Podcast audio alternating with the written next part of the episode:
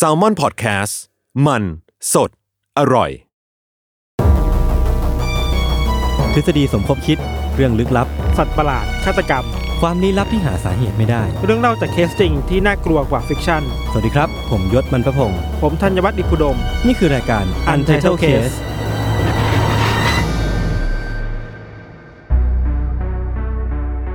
สวัสดีครับ สวัสดีครับ ยินดีต้อนรับเข้าสู่รายการ Untitled Case episode ที่ 66 ครับผม วันนี้เรามาอยู่กันในธีมอะไรพี่ทัน Revenge ครับ Revenge หรือว่าภาษาไทยคือการล้างแค้นละกัน แก้แก้แค้นล้างแค้นอ่านะอ่าอ่าเฮ้ยทำไมมันต้องเป็นการแก้แค้นกับล้างแค้นวะ เพราะว่าเวลาเราพูดถึงความแค้นมันมันมันจะเป็นปมอะไรอย่างงี้ปะ มีความแค้นแล้วต้องทำอะไรบางอย่างที่จะเอาคืนอะอ๋อเพื่อเพื่อล้างชำระล้างมันเวิร์บหน้ามันคือแก้กับล้างเออถูกปะเออมันคือการคลี่คลายเนาะใช่ไหมเออแต่ว่าแก้กับล้างมันก็ไม่เหมือนกันปะวะใช่ใช่ทำไมล้างมันล้างมันคือให้แค้นหายไปอะเออแต่แก้แค้นเนี่ยมันมันยังอยู่แต่มันยังอยู่ตรงนั้นหรือเปล่าแต่ปัญหาคือ พอแก้ได้แล้วมันแก้ได้จริงหรือเปล่า เออเอออะไรอ๋ออย่างเงี้ยเรื่อง revenge เนี่ยจริงๆ ไม่อาจจะไม่ต้องเกริ่นอะไรให้มันมากความนะพี่ มันมันค่อนข้างที่จะเป็นคอนเซ็ปต์ที่ชัดเจนในตัวมันเองอยู่แล้วแหละอืมว่า การที่คนเราสองคนมาเจอกัน มันอาจจะมีทั้งเรื่องดีและก็เรื่องร้ายอืมแล้วถ้าสมมติว่ามันเกิดคอน FLICT เกิดขึ้นหรือว่าเกิดการบาดหมางกันเกิดขึ้น ครับ มันก็จะมีคนหนึ่งที่เป็นฝ่ายถูกแค้นอืมและอีกฝ่ายหนึ่งก็ต้องตามมาแก้แค้นอืมและการตามมาแก้แค้นนั่นแหละมันมักจะนำไปสู่เรื่องราวที่มันบานปลายใหญ่โตอืมแล้วก็ลงเอยด้วยอะไรที่มันคาดไม่ถึง วันนี้ผมเริ่มก่อนครับ เรื่องที่ผมจะเล่าเนี่ยมันเกิดวันที่ 16 ธันวาคมปี 2015 ครับเฮ้ยเร็วๆนี้เอง ใช่ก็ไม่นานมานี้ มันเกิดขึ้นที่ริมแม่น้ำรามคงคา ซึ่งมันเป็นแม่น้ำสาขาของแม่น้ำคงคาอยู่ในรัฐอุตราขันธ์ทางตอนเหนือของประเทศอินเดียครับผมอืมคือมีคน request มาแหละว่าให้เราเล่าเรื่องอินเดียอ่าเออแล้วผมก็รู้สึกว่าไอ้เรื่องเนี้ยมันก็ประจวบเหมาะพอดีก็เลยหยิบอ่าหยิบยกเรื่องนี้มาเล่าแล้วกันครับครับคือเรื่องเนี้ยมันเริ่มต้นขึ้นที่เอ้ยแม่น้ำนี่แหละรามคงคาเนี่ยแหละ ซึ่งมันก็มีชาวบ้านจำนวนหนึ่งครับ โทรมาแจ้งตำรวจว่า พบเห็นเหตุการณ์ประหลาด เพราะว่าที่ริมแม่น้ำแห่งนั้นนะครับ ชาวบ้านพบเห็นว่ามันเต็มไปด้วยชิ้นส่วนร่างกายของคนน่ะ ที่มันลอยกระจัดกระจายอยู่เต็มไปหมดเลยอะพี่อืมคือมันพี่ทันนึกภาพแม่น้ำออกไหมมันจะเป็นแม่น้ำใช่ไหมก็มีอืมชายฝั่งอืมคือไอ้ชิ้นชิ้นชิ้นส่วนศพเหล่าเนี้ยมันไปลอยติดอยู่ตามชายฝั่งอะพี่ทันมเออแล้วคนชาวบ้านที่พบเห็นน่ะ ก็ไม่รู้ว่ามันเกิดอะไรขึ้น ก็เลยโทรแจ้งตำรวจให้มาดูที่เหตุการณ์นี้ จากนั้นนะครับเมื่อตำรวจมาถึงอะพวกเขาก็ทำการเก็บรวบรวมชิ้นส่วนนี้ แต่ก็ยังไม่สามารถระบุได้ว่าชิ้นส่วนเนี้ยหรือว่าเจ้าของร่างร่างเนี้ยคือใครกันแน่ สาเหตุที่สำคัญที่เขายังไม่สามารถระบุได้พี่ทันเพราะว่าชิ้นส่วนที่สำคัญที่สุดอะมันหายไป คือหัวนั่นไงเออ คือคนเราอะ เวลาเจอศพอะ เราก็มักจะดูจากหน้าตาก่อนใช่ไหมว่าครับศพเนี่ยคือของใคร แต่พอมันไม่มีหัวพี่ทัน มันก็เลยไม่มี indicator หรือว่าไม่มีตัวบ่งชี้อะอ่าว่าศพเนี่ยคือของใครกันแน่ เพราะว่าหน้าตาเรามันจะเป็นตัวชัดเจนที่สุดว่าใช่คนนี้ชื่ออะไรใช่ใช่ให้ญาติมาดูตัวได้ ใช่ใช่ดังนั้นนะครับภารกิจแรกที่ตำรวจต้องทำอะแน่นอนว่ามันคือการหาเจ้าของร่างนี้ให้เจอครับแต่พอมันไม่มีหัวทุกอย่างมันก็เลยยากไปหมด ก็เลยต้องเริ่มต้นจากการไปสอบถามชาวบ้านในละแวกนั้นครับ ซึ่งก็มีอยู่คนหนึ่งที่สามารถตอบตำรวจได้ว่า ชายคนเนี้ยหรือว่าเจ้าของร่างเนี้ยคือใคร เขาเป็นชาวบ้านที่ชื่อว่าอามีฮุสเซนอืมเขาบอกว่าเขารู้จักร่างของชายคนนี้ เพราะว่าศพเนี้ยมีรอยแผลผ่าตัดที่บริเวณหน้าอก และเขาก็จำได้ว่าเขารู้จักชายคนหนึ่งที่มีรอยแผลตรงเนี้ยพอดีพอดี ชายคนนั้นนะครับ มีชื่อว่าโมฮัมหมัดราอีสซึ่งเป็นพี่น้องของเขาเองอืมนั่นแปลว่าชิ้นส่วนของศพที่มันลอยกระจายกระจายอยู่นั้นก็คือนะคือศพของญาติเขาพี่น้องเขาแท้ๆเลยนะอืมเออมันก็เป็นเรื่องที่น่าเศร้านะครับ จากคำบอกเล่าของอาเมียครับบอกว่าโมฮัมหมัดเนี่ยที่เป็นเจ้าของร่างเนี่ยครับประกอบอาชีพเป็นช่างซ่อม รับจ้างทั่วไปก็คืออุปกรณ์ในบ้านเสียหาย หรือว่าเครื่องใช้ในบ้านเสียหาย ก็จะจ้างคุณโมฮัมหมัดนี่แหละให้ไปซ่อมที่บ้านครับและก่อนหน้านี้ครับโมฮัมหมัดเนี่ยได้บอกกับคุณอาเมียว่า เขามีงานไปซ่อมที่บ้านหลังหนึ่งอืมก่อนที่เขาจะไม่กลับมาที่บ้านอีกเลย ก็คือหายตัวไปอย่างไร้ร่องรอย แล้วก็ที่สุดท้ายที่เขาไปคือบ้านของชายคนหนึ่งที่เขาไปรับจ้างทั่วไป บ้านหลังสุดท้ายที่โมฮัมหมัดไปเนะครับเป็นบ้านของชายคนที่มีชื่อว่าอาลัมคาน เมื่อรู้ดังนั้นนะครับตำรวจจึงไปที่บ้านของคุณอาลัมเพื่อสืบสวนเพิ่มเติม ในบ้านของคุณอาลัมเนี่ยครับตำรวจพบกับของต่างๆ มากมาย ตั้งแต่มีดค้อนเลื่อย แล้วก็เข็มขัดมคือมันอาจจะเป็นเพียงอุปกรณ์ช่างธรรมดาธรรมดาก็ได้อะเพราะว่าคุณโมฮัมหมัดอะแกก็เป็นช่างทุรับจ้างทั่วไปถูกปะ เพราะฉะนั้นของพวกนี้อาจจะไม่ได้แปลกอะไรมากก็ได้ ถ้าไม่ใช่ว่าหลังจากที่ตำรวจบุกเข้าไปที่บ้านของคุณอารัมอะครับอารัมจะยอมสารภาพทุกอย่างออกมา ดังนี้ เขาสารภาพออกมาว่าเมื่ออาทิตย์ก่อนนะครับ เขาได้ทำการชวนโมฮัมหมัดมาที่บ้านเพื่อสังสรรค์ และเมื่อโมฮัมหมัดมาถึงบ้านเขาจริงๆอะเขาก็ได้ทำการเอามีดเนี่ย แทงเข้าไปที่โมฮัมหมัดจนเสียชีวิตอะอืมแล้วก็ใช้ค้อนแล้วก็เลื่อยเนี่ยค่อยๆ หั่นร่างกายของคุณโมฮัมหมัดออกเป็นชิ้นๆชิ้นๆหลังจากนั้นนะครับเขากับเพื่อนอีกคนหนึ่งที่มีชื่อว่าโชเอฟคาลัม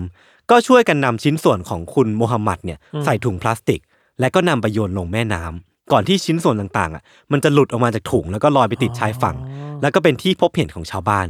คือเขาสารภาพออกมาเป็น step step ละเอียดอย่างนี้เลยอะ ก็น่าจะเป็นคนทำจริงค่อนข้างมั่นใจค่อนข้างร้อยเปอร์เซ็นเลยเพราะว่าถ้าเขาไม่ได้เป็นคนทำจริงๆมันไม่มีเหตุผลอะไรที่เขาจะสารภาพออกมาขนาดนี้อะๆเออนะรู้ detail เยอะด้วยเออเออ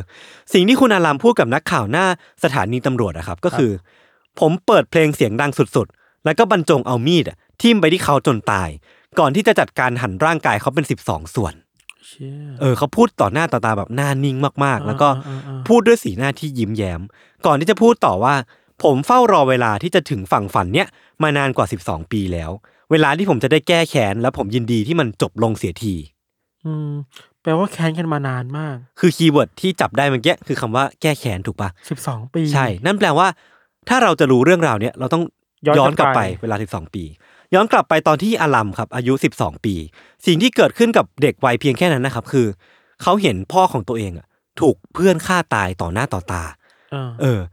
คือเหตุการณ์นั้นนะมันน่าจะจำฝังใจ แล้วก็จำติดตาของคุณอารัมมาตั้งแต่ตอนนั้นเป็นต้นมาเลยพี่ เหตุการณ์นั้นอะมันเกิดขึ้นในปี 2003 ซึ่งเขาในวัย 12 ปีอะก็ได้เก็บความแค้นที่มีต่อฆาตกรคนนั้นเรื่อยมาครับจนเวลามันมันดำเนินมาถึงปี 2015 ตอนนี้เขาอายุได้ 24 ปี เขาก็ได้ทำการเชิญฆาตกรคนนั้นมาสังสรรค์ที่บ้านฆาตกรที่ฆ่าพ่อของเขาเมื่อ 12 ปีก่อนนะครับก็คือคุณโมฮัมหมัด นั่นจึงเป็นเหตุผลว่าทำไมเขาถึงต้องหั่นศพของคุณโมฮัมหมัดออกไป12ส่วนพี่ทันอ่าเออ เพราะว่าแต่ละส่วนที่เขาหั่นน่ะอ่ามันจะเป็นแขนขาอ่าลำตัว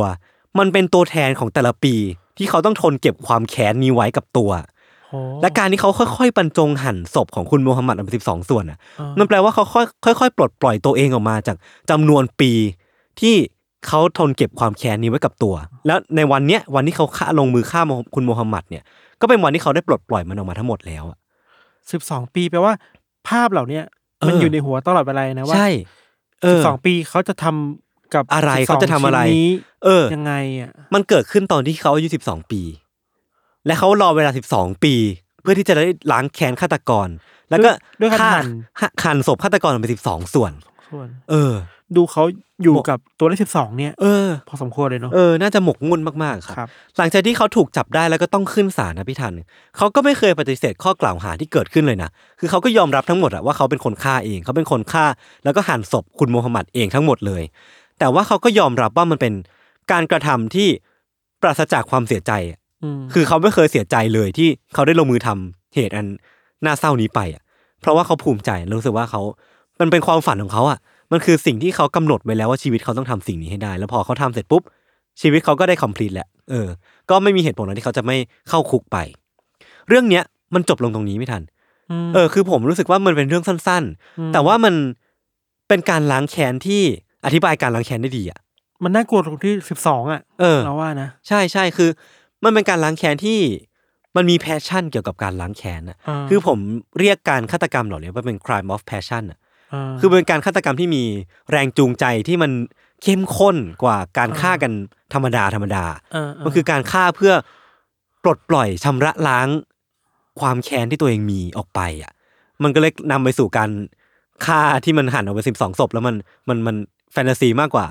เราคิดถึงอย่างนี้เว้ยเราลอง search คำดูอะอือฮึเวลาภาษาไทยเราไม่รู้ว่าคำว่าล้างแค้นมันมันมีคำไทยอื่นแทนเออได้ไหมนะอ่าฮะแต่ภาษาอังกฤษอะมันมี แทนคำว่า revenge ได้หลายอย่างอะอือฮึแบบ vengeance อะอ่า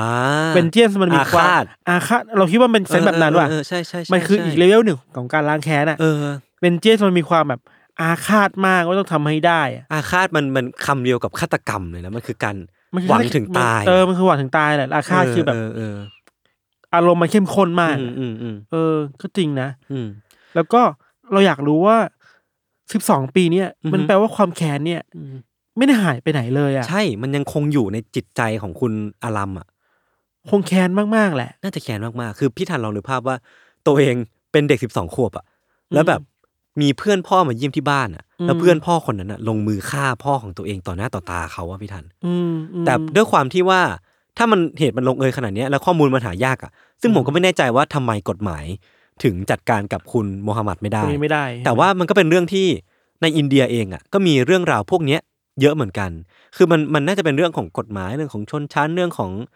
สภาพสังคมอะวันนะพูดยากมากๆเลยเราว่าไม่มันเราไม่รู้หรอกว่ามันเออเกิดเออออะไรหลังจากนั้น ใช่ปะใช่คือผมอะก็ไปลองหาข้อมูลเพิ่มเติมครับเกี่ยวกับสถิติของการฆาตกรรมในอินเดียในปี 2016 มาอืมคือพบว่า 3 อันดับแรกของการฆาตกรรมอะครับหรือว่า motive of murder ในปี 2016ของอินเดียเป็นดังนี้ อันดับที่3เนี่ยเป็นเรื่องเงินเงินทองทอง2,300เคสอืมอันดับที่2เนี่ยเรื่องผลประโยชน์ที่ดิน3,500เคสอืมส่วนอันดับที่1เนี่ยนำโด่งคือเรื่องความแค้นส่วนตัวอืมหรือว่าความอาฆาตหรือการล้างแค้นเนี่ย5,000กว่าเคสอะต่อปีอะน่าสนใจเออซึ่งมันน่าสนใจมากๆว่า หรือว่าในสังคมในอินเดีย มันมีเรื่องการล้างแค้นมาเกี่ยวข้องเยอะ เพราะว่าสภาพสังคมมันกดดัน แล้วมันมีการอะไรบางอย่างอยู่หรือเปล่าที่มันกดทับ คนอื่นๆอยู่อะคือผมก็ไม่แน่ใจตรงนี้เหมือนกัน แต่ว่าก็เป็นเรื่องที่น่าพูดคุย ผมก็ไปเจออีกเรื่องหนึ่งมาไม่ทัน ขอเล่าสั้นๆ แล้วกันครับอืมอืมเรื่องเนี้ยเกิดขึ้นในปี 2015 ที่อินเดียเหมือนกันอืมมันเกิดขึ้นในวันหนึ่งครับ ที่มีหมาตัวหนึ่งเนี่ยดมกลิ่นอะไรบางอย่างได้ คือมันก็ไปเดินไปตามหาต้นตอของกลิ่นนั้นเนาะ แล้วก็พบว่าต้นตอของกลิ่นน่ะคือถุงพลาสติกที่ถูกซ่อนไว้ใต้กองอิฐกองหนึ่ง คือหมาตัวนั้นนะครับก็ได้ทำการคาบสิ่งที่อยู่ข้างในออกมาครับซึ่งมันคือศพของเด็กผู้ชายคนหนึ่งอืม ที่อยู่ในสภาพไหม้ครึ่งตัว เออ คือสภาพศพค่อนข้างที่จะโหดร้ายผมไม่ไม่ไม่อธิบายแล้วกันเนาะจากนั้นนะครับการพบเจอครั้งเนี้ยก็ถูกเป่าประกาศไปทั่วแล้วก่อนที่จะไปเข้าหูครอบครัวครอบครัวหนึ่งที่กำลังตามหาลูกชายวัยห้าขวบของตัวเองอยู่ จากนั้นนะครับตำรวจอะก็ตามหาผู้ต้องสงสัยจนเจอครับเธอคนเนี้ยเป็นเด็กอายุ 13 ปี ซึ่งสารภาพทุกอย่างออกมาจนหมดหมดเปลือกเลยอะเธอบอกว่าเมื่อไม่กี่วันก่อนหน้าเนี้ย มีผู้ชายคนหนึ่งชื่อว่าริงกู ได้เข้ามาพูดคุยกับเธอ เขารู้ว่าเธอติดยา ก็เลยล่อลวงเธอด้วยบอกว่าจะเอายามาให้ และก็ได้ทำการข่มขืนเธอ เธอแค้นเขาเป็นอย่างมากเลยพี่ทัน จึงหาวิธีทางที่จะแก้แค้นให้ได้ และเธอก็ได้รู้ว่าชายที่ชื่อว่าริงกูที่เป็นคนข่มขืนเธอเนี่ย มีลูกชายวัยห้าขวบอยู่อ่าเออ วันต่อมาครับ เธอก็เลยไปหาลูกชายของริงกูที่กำลังเล่นอยู่ตามลำพังในสนามเด็กเล่นที่หนึ่งครับแล้วเธอก็ได้ล่อลวงเขามาอย่างที่ปิด แล้วก็ได้ทำการตัดหัวเขาจนขาด แล้วก็พยายามที่จะเผาร่างกายของเขาโหดเออ เด็กห้าขวบเนี่ยโดนตัดหัวแล้วก็โดนเผาร่างกายก่อนที่จะเอาศพของเด็กห้าขวบเนี่ยไปใส่ไว้ในถุงแล้วก็ไปซ่อนไว้ใต้กองอิฐก่อนที่จะหมาจะมาเจอ แล้วก็เป็นเรื่องราวบานปลายใหญ่โต เออ มันเป็นมันเป็นอะไรประมาณเนี้ยพี่ทัน คือมันมีอีกหลายเคสมากเลยในอินเดียอืมอืมที่การล้างแค้นมันค่อนข้างโหดอะส่วนใหญ่มันจะเป็นเรื่องของ คนที่โดนข่มขืนอืมแล้วก็ไปล้างแค้นอืมนั่นแปลว่าเรื่องที่เราน่าจะพูดถึงกันน่ะอืมมันคือเรื่องของการข่มขืนในอินเดียพี่อืมจริงๆ น่าจะพูดถึงการข่มขืนทุกประเทศทั่วโลกอะมอืว่ามันเป็นสิ่งที่ไม่ควรเกิดควรเกิดขึ้นด้วยหรอซ้ำอืมเออปัญปัญหาหนึ่งเวลาเราพูดถึงการข่มขืนน่ะอืมคือ แล้วพอมีคนไปแจ้งคดีแจ้งความ อืมเข้าสู่กระบวนการยุติธรรมตั้งแต่ตำรวจ เอออายการศาลน่ะอือฮึมัน มันบกพร่องตรงไหนบ้างอะ ใช่ใช่ใช่ไหมใช่ คือบางทีแม้แต่ผู้ที่ไปแจ้งความเองอะอือฮึก็ไม่ถูกใส่ใจอะ อืมบางคนตำรวจบางคนเราเคยได้ยินคดีมาหลายคดีเนาะเออที่แบบ เอ้ยชอบมาโทษเหยื่อตั้งแต่แรกเอ้ยใช่แต่งตัวแต่งตัวอย่างนี้นี้ทำไมคือเปล่ามันไม่ใครไม่ควรมีใครโดนเออคำพูดนั้นใส่ด้วยซ้ำใช่ใช่แล้วก็อีกอย่างหนึ่งคือ มันตั้งคำถามกับกระบวนการยุติธรรมได้แหละว่าอืมคุณคุณเทคกับคดีเหล่าเนี้ย อืม จริงจังแค่ไหนอืมอืมอืมเนอะอืมคือมันมีการ victim blaming เกิดขึ้นเยอะมากในว่าเหยื่อในที่ตถูลอดกกระบวนการอะใช่ใช่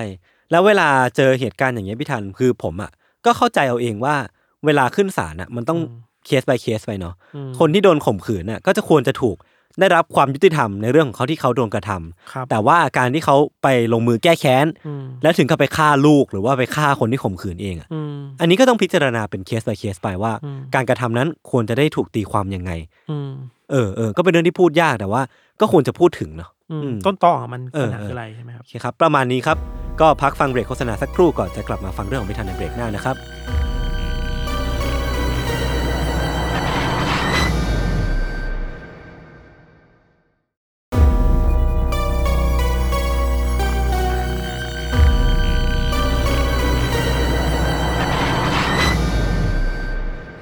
ครับผมกลับมาในเบรกนี้นะครับ เรื่องของเราเนี่ยก็ก่อนที่จะเข้าเรื่องจริงๆอะอืมเราคิดว่าหลายคดีที่เราไปเคยพูดมาหรือครับไปเคยเล่ามาอืมมันก็มีกลิ่นของความล้างแค้นอยู่หลายเรื่องเหมือนกันใช่เนาะใช่แต่ที่เราเราเราอาจจะไม่สามารถจับต้องได้ว่ามันเป็นความแค้นต่อคนบุคคลหรือว่าสังคม อืมทีนี้เนี่ยเราเลยหาเรื่องเรื่องนี้มาแล้วคิดว่า มันก็สะท้อนถึงอะไรได้หลาย ๆ อย่างดีครับอืมคือเรื่องของเราเนี่ยเกิดในอเมริกาในปี หนึ่งเก้าแปดเจ็ดหอีนึ่กงเก้าแล้แปวดเจ็ดแล้วเหรอนี่ก็ไปเจ็ดอีกแล้วเหรอเออว่ามันเกิดอะไรขึ้นในปีช่วงนี้วะเออเออเออคือเรื่องนี้เกิดขึ้นในวันจันทร์ที่เจ็ดธันวาคมหนึ่งเก้าแปดเจ็ดครับในอเมริกาแหละ แล้วก็สถานที่เนี่ยมันเกิดในเครื่องบินอ่ามีเครื่องบินลำหนึ่งจากจากสายการบิน Pacific Southwest Airlines ซาเวสเออครับ ย่อเป็น PSA แล้วกันอ่าอ่าแล้วไฟล์เนี่ยที่เราจะเล่าถึงเนี่ยมันคือไฟล์หนึ่งเจ็ดหนึ่งหนึ่งอือฮึคือ PSA หนึ่งเจ็ดหนึ่งหนึ่งอืม เป็นเครื่องบินขนาดที่ไม่ใหญ่มากอือฮึในในเครื่องบินนั้นก็มีผู้โดยสารประมาณ38คนอะโอ้ก็โหลำเล็กเหมือนกัมันเป็นเครื่องบินภายในอะอ๋อเหมือนเราบินไปเชียงใหม่บินไปบุรีรัมย์ไปอ่าบินไปอะไรเงี้ยนะครับครับอันนี้คือ38คน แล้วถ้ารวมพวกลูกเรือแล้วก็ประมาณสัก45คน อืมอืมตามตารางของการบินนะครับ เครื่องบินลำเนี้ยจะออกเดินทางจากสนามบินนานาชาติใน LA อือฮึในเวลาประมาณสักบ่ายสามโมงครึ่งเพื่อไปจุดหมายปลายทางที่ ซานฟราน อืมถึงประมาณสี่โมงสี่สิบอือฮึอันนี้คือตามสเกจ u ตามปกติเนาะพอเครื่องบินมันออกเทคออฟออกไปแล้วอะ่ะ อืมเดินทางไปถึงประมาณสักประมาณสี่โมงสิบนาทีอะ่ะทางเจ้าหน้าที่สนามบินก็พบว่าเครื่องบินลำเนี้ยมันดูเหมือนจะออกนอกเส้นทางไปว่ะ ฮะเออแล้วพอผ่านไปอีกประมาณสักสี่ถึงห้านาทีอะอ่าฮะ มันก็มีข่าวร้ายขึ้นมาว่าเครื่องบินไฟหนึ่งเจ็ดหนึ่งหนึ่งเนี่ย อืมได้ประสบอุบัติเหตุอ่า ตกลงไปยังบริเวณเนินเขาอืมของภูเขาอีกที่หนึ่งภูเขาที่เนี่ย ชื่อว่าซาลูเซียอือฮึอยู่ในแคลิฟอร์เนีย คืออีกนิดนึงอะก็จะถึงปลายทางแล้วอะอืมก็ตกลงมาก่อนอือฮึชนก่อนนะครับ จากเหตุการณ์เนี้ครับ มีทางเจ้าหน้าที่ตำรวจ เจ้าหน้าที่แบบฝ่ายรัฐอะไรเงี้ยแล้วก็ FBI อะ เข้าไปตรวจสอบเครื่องบินลำนั้นว่ามันเกิดอะไรขึ้นบ้างเนาะอืมคือตามปกติแล้วอะในการตรวจสอบมันจะตรวจสอบหลายอย่าง เช่น ผู้เสียชีวิต อืมเครื่องยนต์ ปีกเครื่องบินเป็นยังไง สาเหตุ สาเหตุเป็นยังไงใช่ปะสิ่งที่พวกเขาพบแรกๆ คือว่า ผู้โดยสารกับลูกเรือครับอืมเคบินครูอะ ครับก็เสียชีวิตเกือบหมดแล้ว โอ้เออ แล้วก็เศร้าแหละ แล้วก็แล้วก็มีอีกบางส่วนที่หายแบบหายไปหาไม่เจอว่าศพไปอยู่ที่ไหนอะ ครับ ตามขั้นตอนคือว่าเมื่อเกิดเหตุอย่างเนี้ยอย่างที่เราบอก เจ้าหน้าที่ก็จะเข้าไปตรวจสอบว่า สภาพเครื่องบินเป็นยังไง เครื่องยนต์พังตรงไหนบ้าง แล้วหนึ่งในหลักฐานสำคัญมากๆมันคือ พวกไอ้ที่บันทึกเสียงอะอืมกล่องดำกล่องต่างดำๆ black box จริงๆมันมีกล่องดำแล้วมันมีอีกหลายอุปกรณ์ที่มันสามารถบันทึกเสียงบนเครื่องบินได้ครับครับ FBI ก็เลยเอาของพวกเนี้ยกลับไปตรวจสอบ อืมอืมพอเวลาผ่านไปประมาณสักสองวันน่ะอืมทางเจ้าหน้าที่ที่อยู่ในอยู่ในเหตุการณ์น่ะ ที่ไปเก็บของเก็บซากศพ หรือครับว่าเก็บซากเครื่องบินนะครับอ่าเขาก็ไปเจอหลักฐานใหม่ ๆ ขึ้นมาเรื่อยๆเนาะหนึ่งในนั้นก็คือว่าเขาพบกับ ปืนกระบอกหนึ่งอืมตกอยู่อืมแล้วตกอยู่ใกล้ๆกับร่างของผู้เสียชีวิตคนหนึ่งเป็นผู้โดยสารครับ คนเนี้ยชื่อว่าเดวิดเบิร์กอ่าบางข้อมูลบอกว่า ปืนไม่ได้ตกใกล้ๆ แต่ว่าอยู่ในมือของเดวิดเบิร์กอะอ่าก็คือมีการบกพร่องไม่อะไรมีมีหลายชุดความจริง คือเออไม่แน่ใจว่าเออมันอยู่ในมือหรือว่ามันใช่ตกอยู่ข้างเอาเป็นว่าอยู่ใกล้ๆใกล้ๆตัวของศพคนนี้แล้วกันของคุณเบิร์กแล้วกันครับๆครับ หลังจากนั้นนะครับ เจ้าหน้าที่ก็ไปขุดคุยหาข้อมูลของเบิร์กมากขึ้นเนาะอืมเพราะว่าเอ้ยทำไมคนนี้ถึงมีปืนได้อะอืมแล้วนอกจากนั้นเขาเอาข้อมูลต่างๆมามา match กันอะอืมต่อจิ๊กซอว์เข้าด้วยกัน นอกจากปืนแล้วไปดูเครื่องยนต์ ไปดูเสียงที่บันทึกได้อะว่ามันเกิดอะไรกันแน่ แล้วก็เกี่ยวข้องกับเดวิดเบิร์กหรือเปล่าครับไอ้ขั้นตอนนี้เป็นขั้นตอนที่ FBI อะเอาผู้เชี่ยวชาญด้านเสียงอะมานั่งฟังเสียงเลยอะ อืม คือเอา black box มาเปิด เอาเออเออ เครื่องบันทึกเสียงมาเปิด ครับเพื่อมาวิเคราะห์ว่ามันเกิดอะไรขึ้นบนเครื่องบินลำนั้นน่ะอ่าฮะแล้วเดวิดเบิร์กเกี่ยวหรือเปล่าครับอืมจะเข้าใจได้นะมันต้องย้อนกลับไปตั้งแต่แรกเลยเว้ยอืมอืมคือว่าเรื่องราวเป็นอย่างนี้คือว่าเดวิดเบิร์กเนี่ยเป็นผู้ชายผิวดำอืมวัย32ปี ครับ เคยทำงานเป็นลูกจ้างของสายการบิน US Air อืมตอนนี้เปลี่ยนเป็น US Airways แล้ว ครับ ตอนนั้นนะครับ ตอนเริ่มแรกเริ่มเนี่ยเขาทำงานอยู่ที่สาขาประจำที่นิวยอร์กอืม แต่อยู่มาวันหนึงอะเขาถูกคนในองค์กรคนในบริษัทตั้งข้อสงสัยว่า เบิร์กอะมีส่วนร่วมในการขนยาเสพติดอะอ่ามีการช่วยพนักงานหรือช่วยคนนอก ช่วยลักลอบขนยาโดยเอาโคเคนจาก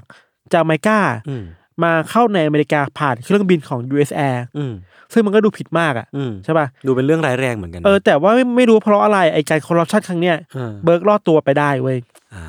แต่ว่าเขาก็พยายามจะแบบ หนีไปทำงานที่อื่นน่ะอืมคืออยู่ใน US Air เหมือนกัน แต่เปลี่ยนสำนักงานนะครับ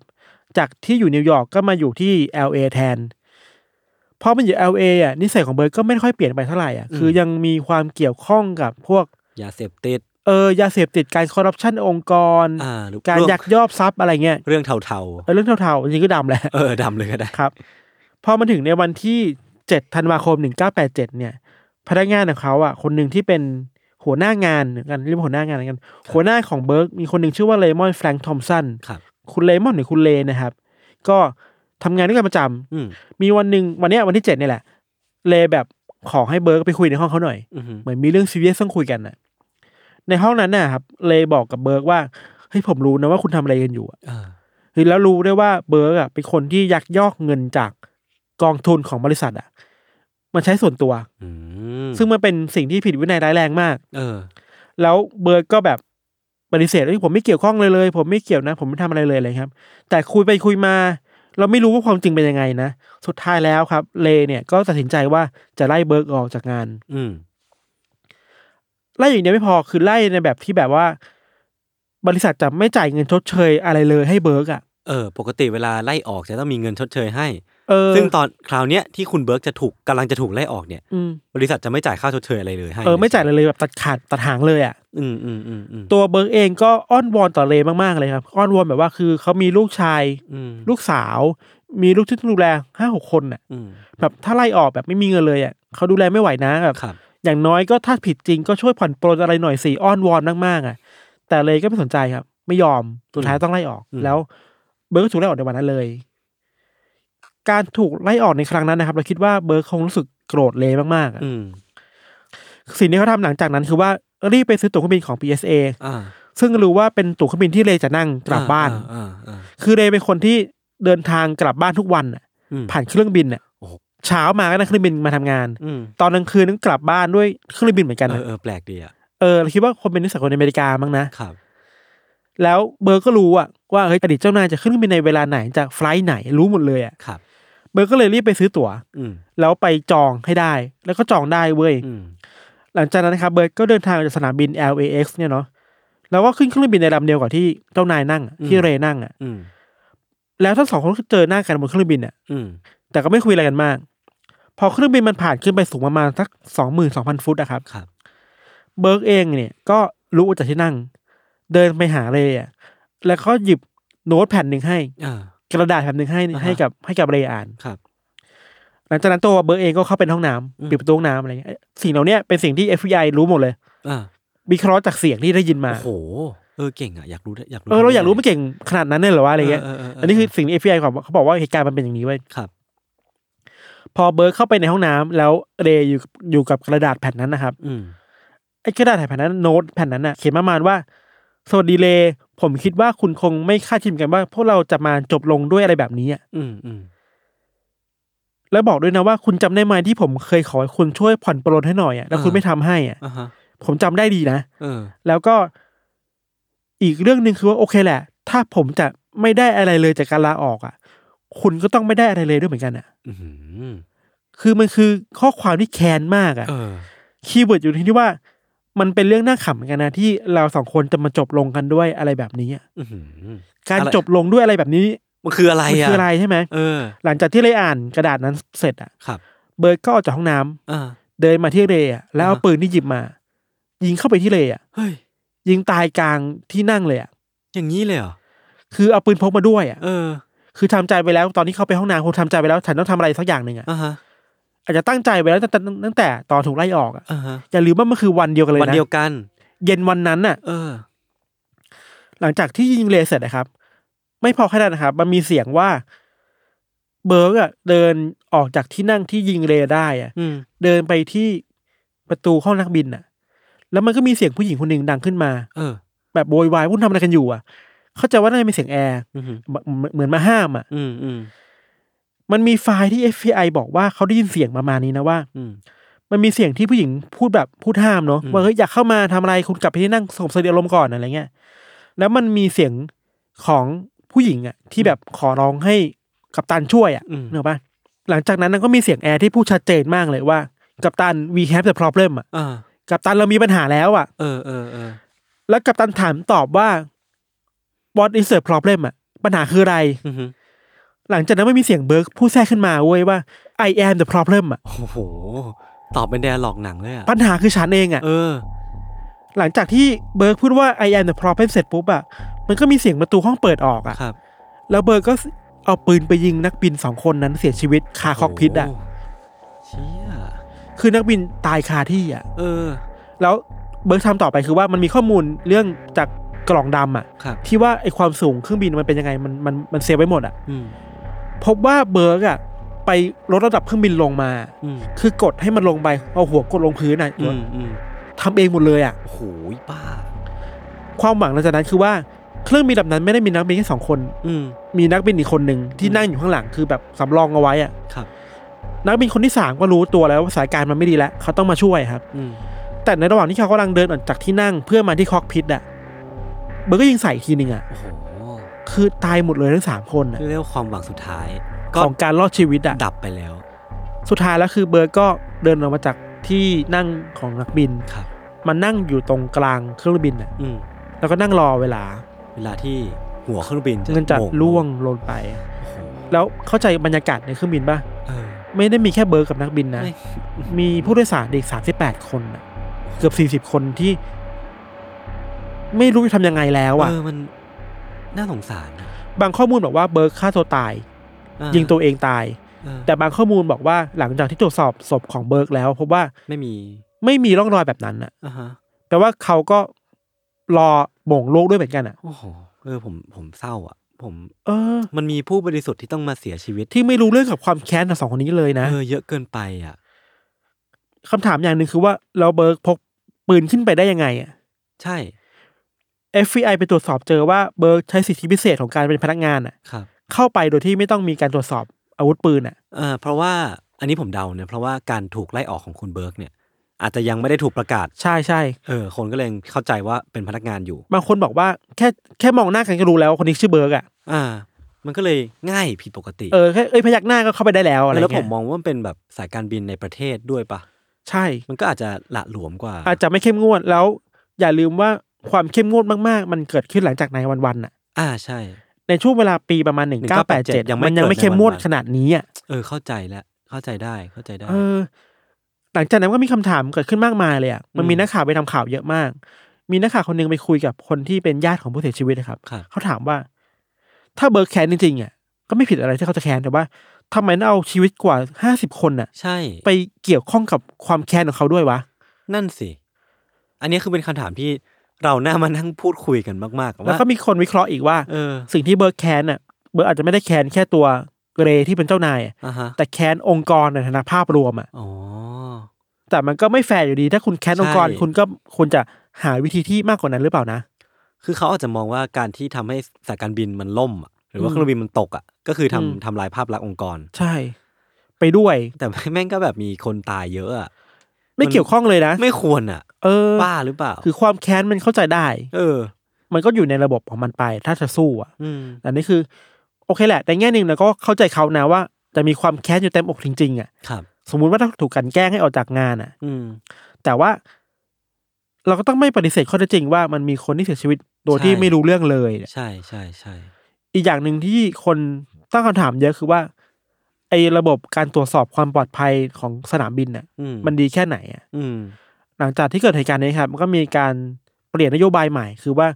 ไม่ว่าคุณจะเป็นแอร์โฮสเตสเป็นนักบิน หรือว่าพนักงานน่ะ ต้องตรวจสอบอย่างเข้มข้นก่อนอืมถึงจะขึ้นไปบนเครื่องบินได้ อืมมันก็เป็นการสุภาษิตเขาเรียกว่านะบัวหายล้อมคอกอะเออแบบหนึ่งแต่มันก็โอเคแหละ มันก็จำเป็นต้องทำแหละอืมสุดท้ายแล้วหลาย ๆ policy ที่มันเกิดขึ้นบนโลกใบเนี้ยก็ก็เกิดจาก อุบัติเหตุก่อนหรือว่าเกิดจากเออโศกนาฏกรรมก่อนอะเราถึงจะรู้ว่าไอ้สิ่งที่เรามีอยู่อะอืมมันไม่เวิร์กแล้วมันก็ต้องมีการเปลี่ยนแปลง แต่ว่าสิ่งที่จะสิ่งที่มันดีกว่าคือ ถ้าคุณสามารถวิเคราะห์ความเสี่ยงได้ก่อนหน้านั้นล่ะอืมว่าคุณจะควบคุมคนที่พกอาวุธปืนในองค์กรคุณยังไงอะอืมมันก็อาจจะไม่เกิดเหตุการณ์นี้ก็ได้ไงเออเออเออนึกว่า มันก็เป็นไปได้ทั้งสองสองทางครับเอออีกแบบหนึ่งคือนี้เราคิดไปไกลหน่อยอะคือว่า ถ้าเบิร์กมีความแค้นจริงในฐาครันะบที่ ถูกไล่ออกจากงานโดยที่ไม่เป็นธรรมอะอืม มันแปลว่าไอ้ระบบที่เราเรียกว่าสหภาพแรงงานอะครับมันสำคัญมากกับองค์กรทุกวันนี้อะาเอออะอินเคสว่าถ้าคุณเบิร์กไม่ได้ทำผิดอะไรจริง เออ หรือว่าถ้าทำผิดจริง อืม แล้วการไล่ออกโดยแบบนั้นอะ อืม มันเป็นยังไงนะ หรือว่ามันมีช่องทางได้ร้องเรียนหรือเปล่าอะ อืมอืมถูกปะ อืมอินเคสว่าเขาไม่ได้ทำใช่ใช่อิงแต่ถ้าเขาทำถ้าทำจริง ๆ แล้ว อะไรที่ทำให้เขาเป็นแบบนั้นอะ อ่า ใช่ปะมันก็มีสาเหตุอีกอะไรเงี้ยครับ ครับ อีกเรื่องหนึ่งที่เราอยากคุยคือว่า ไอ้สายการบินอะ อืม ที่เราคิดว่ามันมันปลอดภัยอะ ใช่ มันก็ไม่ปลอดภัยหรอก เออ ก็ไม่ปลอดภัยหรอก คดีเนี้ยมันเป็นทางไฮแจ็คด้วยเหมือนกันนะอืม ใช่ใช่ใช่ใช่ไหมมันคือไฮแจ็คแหละ มันคือการเอาอาวุธขึ้นไปบนเครื่องบิน เออ เออแล้วซึ่งมันก็คือการไฮแจ็คแหละ มันคือการยิงทั้งคนที่เขาแค้นแล้วก็กับตังเครื่องบินด้วยอะ นั่นสิ เออ ถ้าจะแก้คือ ระบบต้องดี อืม แล้วเข้าใจว่าคนที่มีปัญหาคืออะไรอะอ่าแล้วจะแก้คนที่เป็นปัญหาได้ยังไงได้บ้างอ่าฮะคุณจะเรียนรู้จากสิ่งเหล่านี้ได้ยังไงบ้างครับครับ ก็ประมาณนี้แหละที่เราคิดว่า เป็นเรื่องที่น่าจะมาคุยกัน อืม แล้วประเด็นหนึ่งที่น่าคุยคือ ที่เราบอกไปข้างต้นน่ะ คือว่า บางคนวิเคราะห์ว่าเบิร์กไม่ได้แค้นแค่ตัวเจ้านาย อืม แต่แค้นองค์กรในฐานะภาพรวมอะอือฮึเราเลยคิดถึงว่าเวลาคนเรามันแค้นต่อระบบอะมันทำอะไรได้บ้างไหมวะ อืม ในฐานะที่เราเป็นคนตัวจ้อยเป็นคนเออ เป็นแค่ฟันเฟือง ถ้าเรามองว่าเราเป็นฟันเฟืองหนึ่งเล็ก ๆ อันหนึ่งในองค์กรอะ อืม ถ้าเราอยากสู้กับองค์กรอะ เราสู้ได้ยังไงบ้างวะ อืม ในแง่หนึ่งเราก็เข้าใจได้ว่ามันสู้ได้ยากมากเหมือนกันนะอ่า ที่จะแค้นองค์กรแล้วจะแบบจะจะเปลี่ยนองค์กรยังไงอะแค่เราคนเดียวอาจจะสู้ไม่ได้ ยากเหมือนกัน เออ อาจจะต้องแบบไปดูว่ามีฟันเฟืองตัวอื่นที่อยากจะร่วมอุดมการณ์กับเราหรือเปล่า ใช่ใช่